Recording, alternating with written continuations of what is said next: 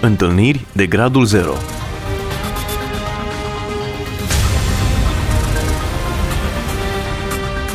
O emisiune realizată de Cristina Olariu.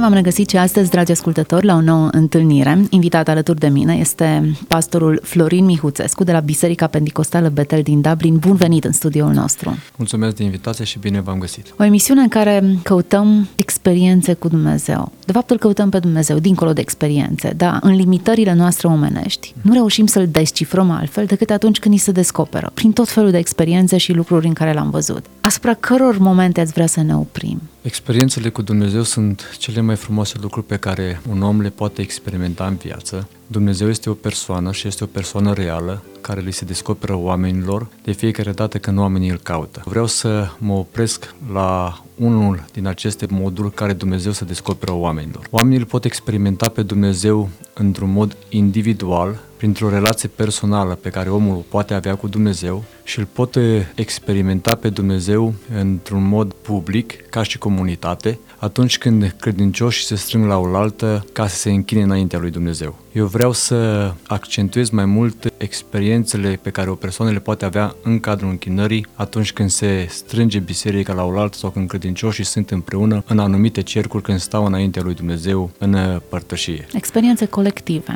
Experiențe colective, da. Sunt diferite? Sunt de alt calibru? Sunt diferite și eu cred că unul din lucrurile pe care biserica în general, indiferent de denominațiune pe care le-a pierdut astăzi sau care lipsesc din biserică, sunt tocmai aceste experiențe pe care credincioșii ar trebui să le aibă împreună. Lucrul acesta este foarte important pentru sănătatea bisericii, pentru creșterea bisericii, pentru întărirea credincioșilor la oaltă și aici aș vrea discuția noastră să se axeze mai mult decât pe experiențe individuale, chiar dacă o să amintesc în uh, discuția noastră și câteva experiențe individuale pe care le-am avut în relația cu Domnul. Haideți să vedem despre ce este vorba. Noi putem să experimentăm uh, bunătatea și prezența lui Dumnezeu când ne închinăm în mai multe feluri sau ar trebui să vadă câteva lucruri în uh, întâlnirile pe care noi le avem și care cred eu că astăzi lipsesc foarte mult. Prima experiență pe care credincioșii ar trebui să o aibă atunci când sunt împreună este acea prezență lui Dumnezeu autentică și reală care schimbă vieți. Biblia spune la un moment dat că atunci când un om păcătos, un om fără Dumnezeu, un necredincios, care intră într-o astfel de comunitate unde creștinii sunt adunați la oaltă să închină înainte lui Dumnezeu, Biblia spune că omul acela cade cu fața la pământ și viața lui este descoperită datorită faptului că Dumnezeu este prezent în mijlocul credincioșilor. Ați experimentat o astfel da. de... Vreau să vă spun chiar o experiență pe care o știu cu un om, un om care a fost practicant de sport, a fost unul din campionii României la judo. Omul acesta la un moment dat și-a pus în inimă să-L caute pe Dumnezeu. S-a născut în inima lui dorința aceasta a mers în multe locuri, s-a și călătorit o perioadă de timp, crezând că în felul acesta golul pe care el avea în inimă și foamea aceea după Dumnezeu îi se va potoli și în modul acesta îl va găsi pe Dumnezeu. Toate modalitățile pe care le-a căutat, foamea și setea după Dumnezeu a continuat. Într-o zi cineva l-a invitat la biserică, nu contează denominațiunea religioasă unde a fost omul respectiv, dar în momentul când a intrat în biserica respectivă, când a văzut închinarea și prezența lui Dumnezeu în cadrul acelei biserici, pur și simplu a căzut în genunchi și a început să plângă. Toate păcatele pe care le făcuse și le avea în viața lui i-au prut înainte ochilor și din ziua aceea și până în ziua de astăzi omul acela a rămas în biserică. Datorită experienței acesteia pe care a avut-o cu Dumnezeu în părtășia comună. Acolo unde oamenii se închinau, într-un mod sincer, într-un mod autentic, Dumnezeu s-a prezentat în mijlocul lor și în felul acesta omul l-a descoperit pe Dumnezeu. Prezența lui Dumnezeu l-a făcut să-și dea seama că este păcătos. Da. Lucrul acesta ar trebui să se întâmple de fiecare dată când comunitatea creștină se strânge. Asta e, după părerea mea, ar trebui să fie cea mai mare experiență a credincioșilor când se strâng la oaltă și cea mai mare minune. Noi, de obicei, ca și oameni, umblăm foarte mult după minuni supranaturale. Și nu zic că neapărat este rău, dar n-ar trebui să fie primordial, principal. Eu cred că cea mai minunată experiență pe care omul o poate avea cu Dumnezeu este întâlnirii cu Hristos. Eu cred că aceasta este supranaturală 100%. 100%. Convertirea nu poate fi omenească, ci e supranaturală procent 100% Nașterea integrat. din nou este un proces care aparține doar lui Dumnezeu. Omul nu are absolut nicio influență acolo. Singurul lucru pe care trebuie să-l facă este să accepte că este păcătos și să-și pune mâna în viața Domnului.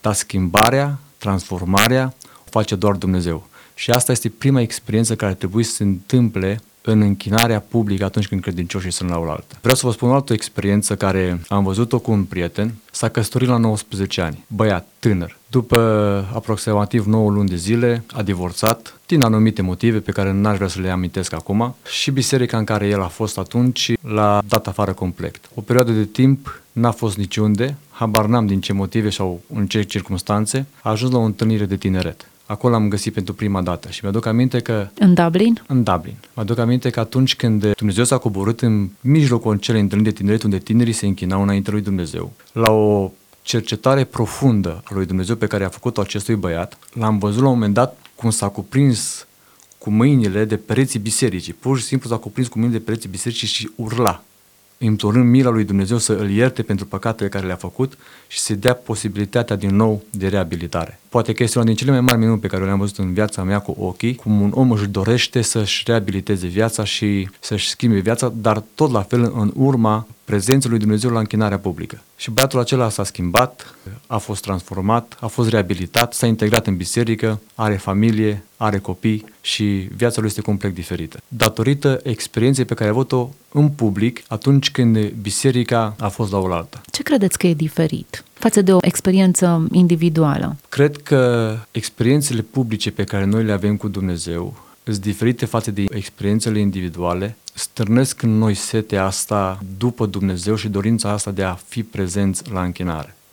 Vreau să vă spun experiența mea personală, ca și credincios care am venit din lume atunci când am mers pentru prima dată la biserică, când Dumnezeu și-a revărsat bunătatea peste mine, când am venit acasă, printre primele dăți, abia așteptam din nou să vină ziua respectivă când biserica se strânge la oaltă. Ei, foamea aceea și setea aceea care se născut în interiorul meu, asta este diferit. Pur și simplu îți dorești să fii din nou împreună cu oamenii aceia unde tu ți-ai schimbat viața. Îi vezi pe toți diferiți, îi vezi alți oameni, îi vezi ca și pe niște sfinți. Ei, lucrul ăsta creează în tine o dorință foarte mare de a fi tot timpul în cadrul unui astfel de părtășii. E evident că odată ce ai gustat, îți dorești mai mult și mai mult și mai mult, iar atmosfera și ceea ce se întâmplă în prezența lui Dumnezeu, transformările care au loc acolo, sunt ca un motor interior care te atrag înspre, înspre comunitate. Puțin mai devreme spuneați, lucrul acesta nu se întâmplă. Promisiunea lui Hristos este că acolo unde doi sau trei se adună în numele lui, El este prezent. Ar trebui să luăm lucrul acesta de fapt o afirmație pe care trebuie să o credem sau ar trebui să căutăm manifestările exterioare ale prezenței lui? Eu cred că lucrul acesta este obligatoriu. Eu cred că experiențele astea pe care le putem avea în cadrul închinării se pot datora la două lucruri. Unu, și asta este cel mai important, este bunătatea și harul lui Dumnezeu, care nu ține cont de meritele noastre, care nu ține cont de statutul nostru social și așa mai departe. Dumnezeu își revarsă mila și harul lui peste noi.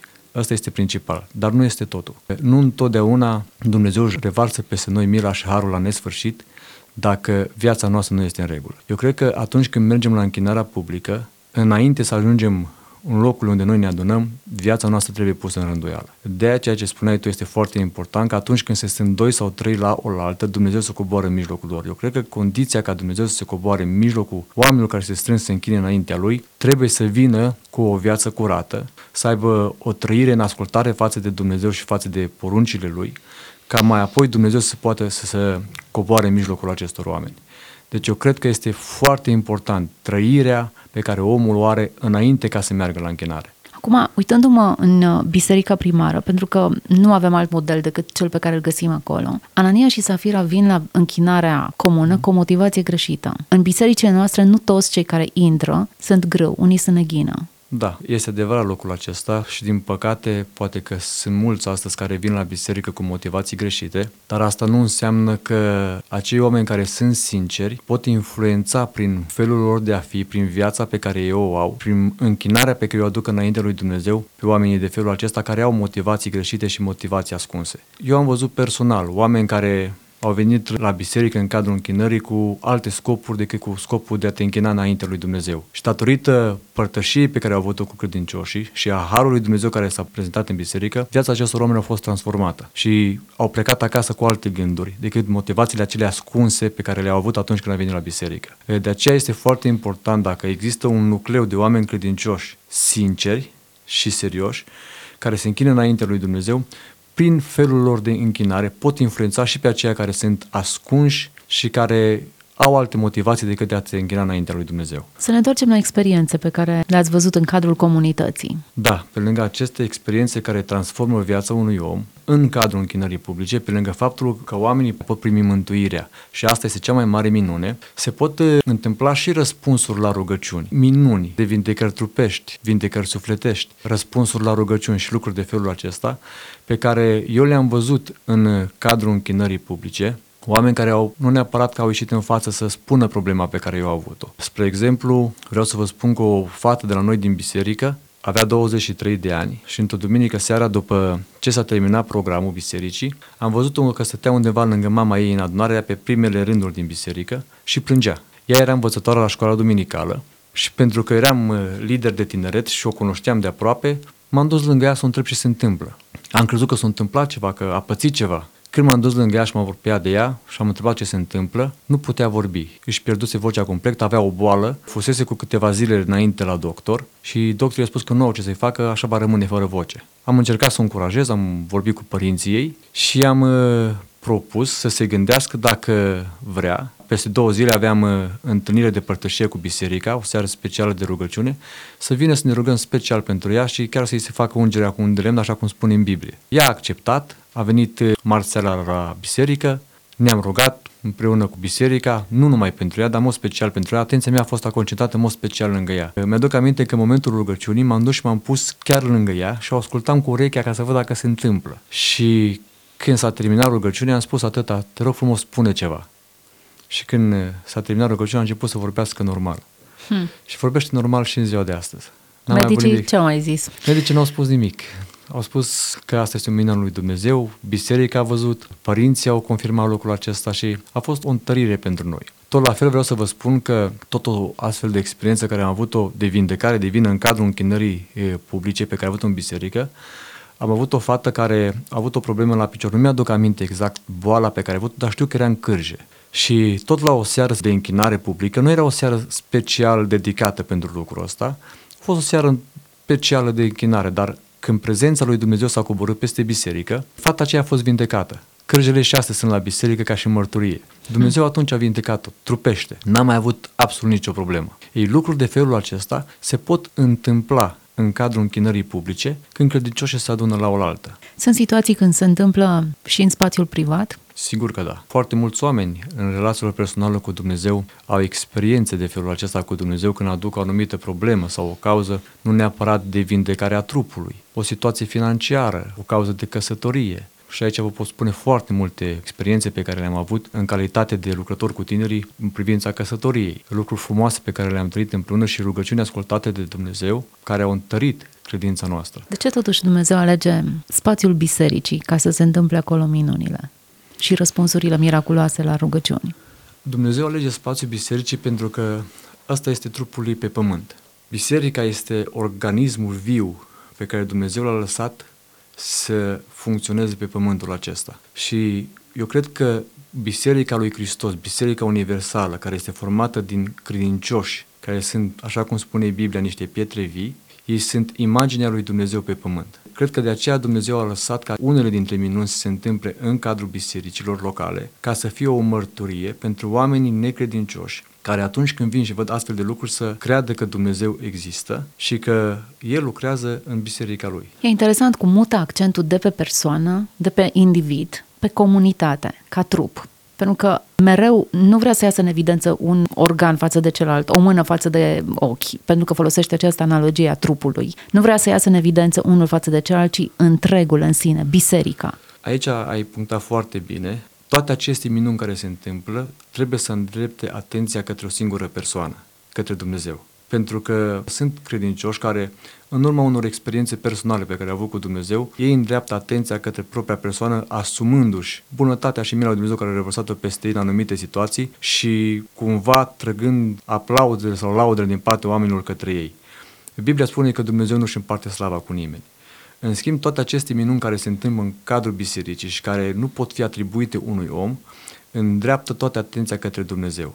Pentru că scopul până la urma urmei, când Dumnezeu face astfel de lucruri, este ca El să-și proslăvească numele. Iar oamenii asta trebuie să vadă că Dumnezeu și-a proslăvit numele, că El există și că El poate să facă lucruri de felul acesta. Dacă ar fi să scanăm puțin manifestarea prezenței lui Dumnezeu în mijlocul comunității, care sunt câteva indicatoare foarte clare?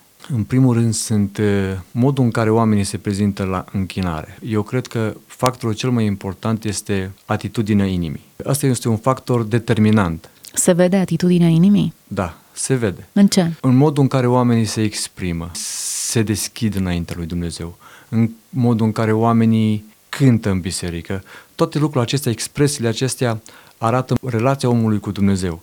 De exemplu, vreau să vă spun ceva că primul lucru care se schimbă în viața unui om atunci când are o experiență a convertirii, a mântuirii, starea interioară se schimbă. Omul acela care a fost împovărat de păcate și care acum este eliberat, starea lui lăuntrică se schimbe. Din om trist, împovărat, supărat, robit, Dumnezeu schimbă starea asta cu bucurie. Și se vede bucuria asta în atitudinea lui, în expresia feței, în modul în care se manifestă în închinare, toate lucrurile acestea contează și se vede în relația lui cu Dumnezeu lucrul ăsta. Și lucrul ăsta este un factor determinant. De aceea, pentru mine, atunci când mă duc în biserică, nu contează unde, când văd creștini care sunt posomorâți, care sunt triști, care nu se pot uh, exterioriza, manifesta în niciun fel, am anumite semne de întrebare cu privire la relația lor cu Dumnezeu. Deci asta este prima experiență a omului cu Dumnezeu. Și asta este determinant. Ce e înăuntru se vede pe chipul omului. Bineînțeles. Și Biblia spune lucrul acesta, că ceea ce este înăuntru nostru se vede și afară. Prin urmare, ar trebui să dea de gândit comunităților care merg în virtutea inerției. Nu se întâmplă nimic, nu există niciun freamă, niciun zâmbet, nicio, nicio trăire, nicio tresărire acolo. Sigur că da, sigur că da, asta ar, ar trebui să dea de gândit și numai că ar trebui să dea de gândit. Este trist că în unele comunități, oamenii care încearcă să se exteriorizeze, nu într-un mod fals, ci în urma bucuriei pe care Dumnezeu a pus-o în inima lor, sunt uneori catalogați într-un mod greșit oamenii aceștia și din pricina acestor catalogări, ei se abțin, se inhibă în ei și nu mai au curajul în alte situații să se mai exteriorizeze sau să se manifeste bucuria. Cred că Biserica lui Hristos eh, ar trebui nu într-un mod forțat. Sunt total împotriva la lucrul ăsta, să generăm noi într-un mod forțat bucuria sau harul lui Dumnezeu în mijlocul Există nostru. unele rezerve din partea oamenilor care au văzut bucurie falsă sau simularea unei trăiri interioare, fără să existe. Adică se simte când cineva e fals sau nu. Sigur că da. Și îl poți depista foarte ușor. O închinare autentică unde este bucuria reală a lui Dumnezeu a mântuirii în inima ta, aia te transformă și te schimbă. Și acea transformare și schimbare ține. În schimb, dacă este ceva forțat, fals, este doar de moment. Este acolo în cadrul închinării, dai o aparență de om bucuros, curat și așa mai departe, dar când pleci de acolo, mai ales în anumite circunstante când cineva te calcă pe bătătură sau caracterul tău este în evidență. De aceea eu cred că bucuria reală sau experiența aceasta, mai ales a convertirii sau a dorinței sincere de a căuta pe Dumnezeu, se vede în transformarea lăuntrică care ține și care nu este prezentă doar în închinarea publică se vede și în relația de fiecare zi, la locul de muncă, în cadrul familiei și peste tot unde noi suntem. Și asta este foarte important. Prin urmare, nu asistăm la creștinul de duminică, ci creștinul de toată săptămâna, trăire continuă. Creștinismul nu este o experiență care se întâmplă o dată în săptămână sau o dată în funcție sau, de programul bisericii, de două, o dată trei ori. sau de câteva ori în viață. Creștinismul este o, sau relația cu Dumnezeu este o relație permanentă, zilnică. Și de aceea Pavel spune într-un, la un moment dat în 2 Corinteni că plinătatea Duhului nu este o experiență care se întâmplă odată în viață, ci este un mod de viață. Noi putem trăi în prezența lui Dumnezeu, gustând din bunătatea și din harul lui în fiecare zi. Nu numai atunci când suntem la biserică sau când suntem la programele de închinare. Acest lucru ar trebui trăit în fiecare zi. Da, și dacă ne gândim la faptul că biserică nu înseamnă două ore de program săptămânal sau anual sau nu știu, ci o comunitate. Comunitatea există în permanență, nu se desfințează la finalul celor două ore. Biserica este un organism viu. Trupul lui Hristos nu este o organizație sau un organism care are viață doar atunci când se întâlnește la o altă la închinarea publică. El este un organism viu care trăiește 24 din 24, așa cum trupul nostru are viață în el 24 din 24. Exact, nu se oprește. Două ore e viu, după Da. care... Exact la fel. Exact așa și este, este și cu Biserica lui Hristos.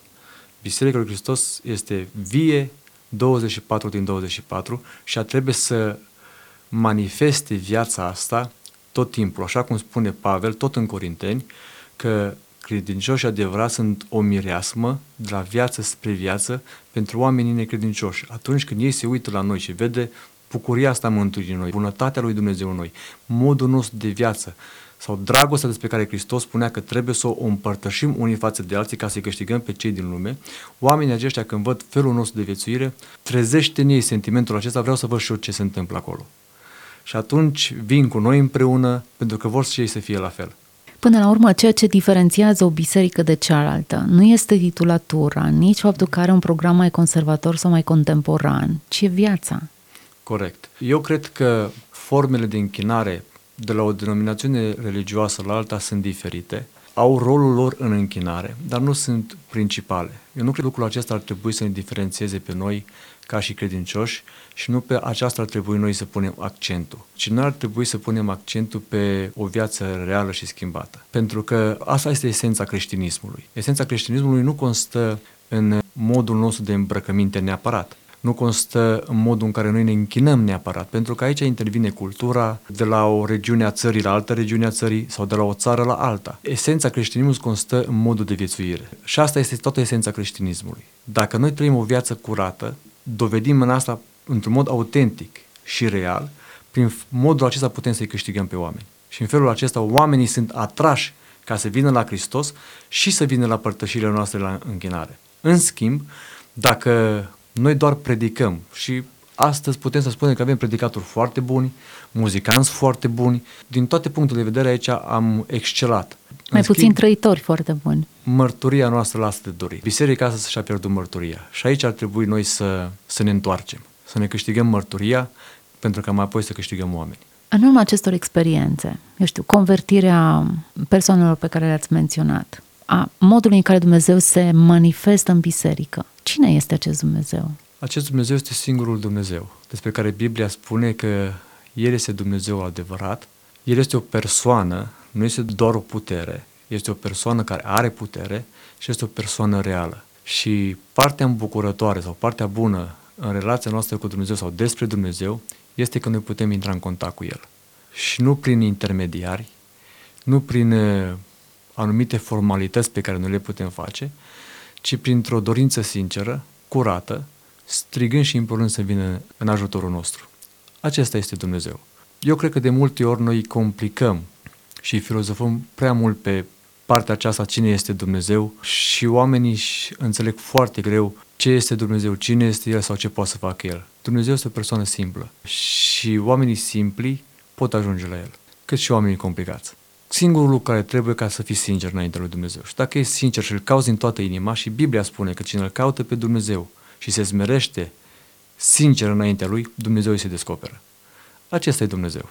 Nu trebuie foarte multă poveste, foarte multă complicație, trebuie doar să fii sincer. Dacă cineva ne-a ascultat acum și se gândește, merg la biserică de atâția ani și nu l-am întâlnit, ce șanse are omul acesta? Are șanse 100%. Șansele lui sunt e, reale. Aș vrea să accentuez doar două lucruri. Dacă un om își dorește sincer să-L caute pe Dumnezeu, eu cred că Dumnezeu se poate descoperi în cadrul comunității. Am uh, avut experiențe personale în privința aceasta, când uh, oameni necredincioși, pot să spun chiar una aici, deși sunt mai multe, ne duc aminte cu un prieten foarte bun de-a meu și a invitat un prieten la adunare un prieten de-a lui să vină la biserică. Eu n-am știut, nu mi-a spus nimic de el, dar în seara aia am predicat la biserică. Era o seară de duminică și Dumnezeu mi-a pus pe inimă să am o temă despre familie. Deși e, seara respectivă nu era o seară special dedicată de familii. Așa mi-a pus Dumnezeu mie pe inimă în seara respectivă, fără să știu că prietenul meu și-a chemat la biserică o astfel de persoană. Am predicat și el a venit și mi-a mărturisit după aceea că atunci când m-a auzit că predic despre familie, în sinea lui s-a supărat și s-a revoltat oarecum înaintea Domnului spunând că de ce tocmai în seara aia a trebuit să aleg o temă despre familie când puteam să aleg o temă despre evangelizare, ca să asculte și prietenul lui și în felul ăsta să primească Evanghelia. La sfârșitul slujbei, când au ieșit afară pe scările bisericii, l-a întrebat pe prietenul care l-a venit la biserică cum mi-a plăcut la adunare. Și atunci băiatul acela a început să plângă. Eu, fără să știu în timpul predicii, am spus la un moment dat că dacă ești aici și nu ți-ai sunat părinții de multă vreme, ar fi cazul să ți suni. El era în ceartă cu părinții, nu-i sunase de 2 ani de zile. Și mesajul care a fost în seara respectivă l-a atins atât de profund încât a fost mișcat complet. Și atunci prietenul meu a venit și mi-a mărturisit, uite cum te-am judecat într-un mod greșit și cum Dumnezeu lucra la inima lui. Ei, lucrurile acestea sunt foarte importante și aduc zidire și aduc încurajare. Ce cred eu că ar trebui făcut atunci când omul merge la adunare să meargă cu dorința să-L întâlnească pe Dumnezeu? Iar dacă merge cu dorința aceasta, poți să-L întâlnești pe Dumnezeu în orice. Nu contează cine cântă, nu contează cine predică, nu contează cine face slujbă, îl poți vedea pe Dumnezeu în orice. Și Dumnezeu îți poate vorbi.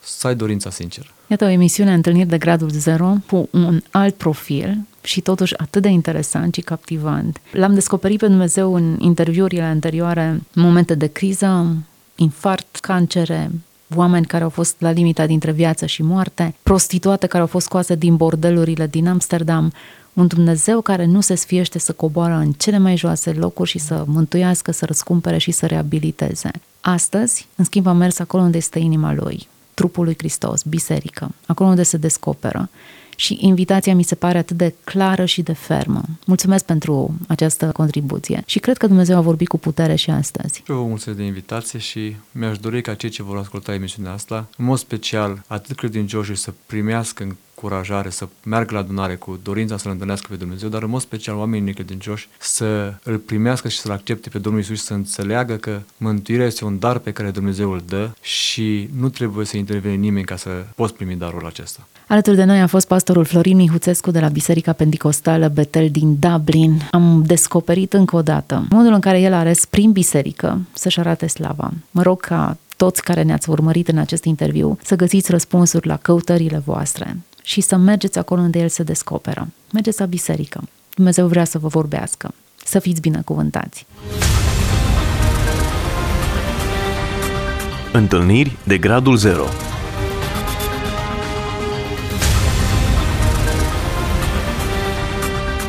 O emisiune realizată de Cristina Olariu.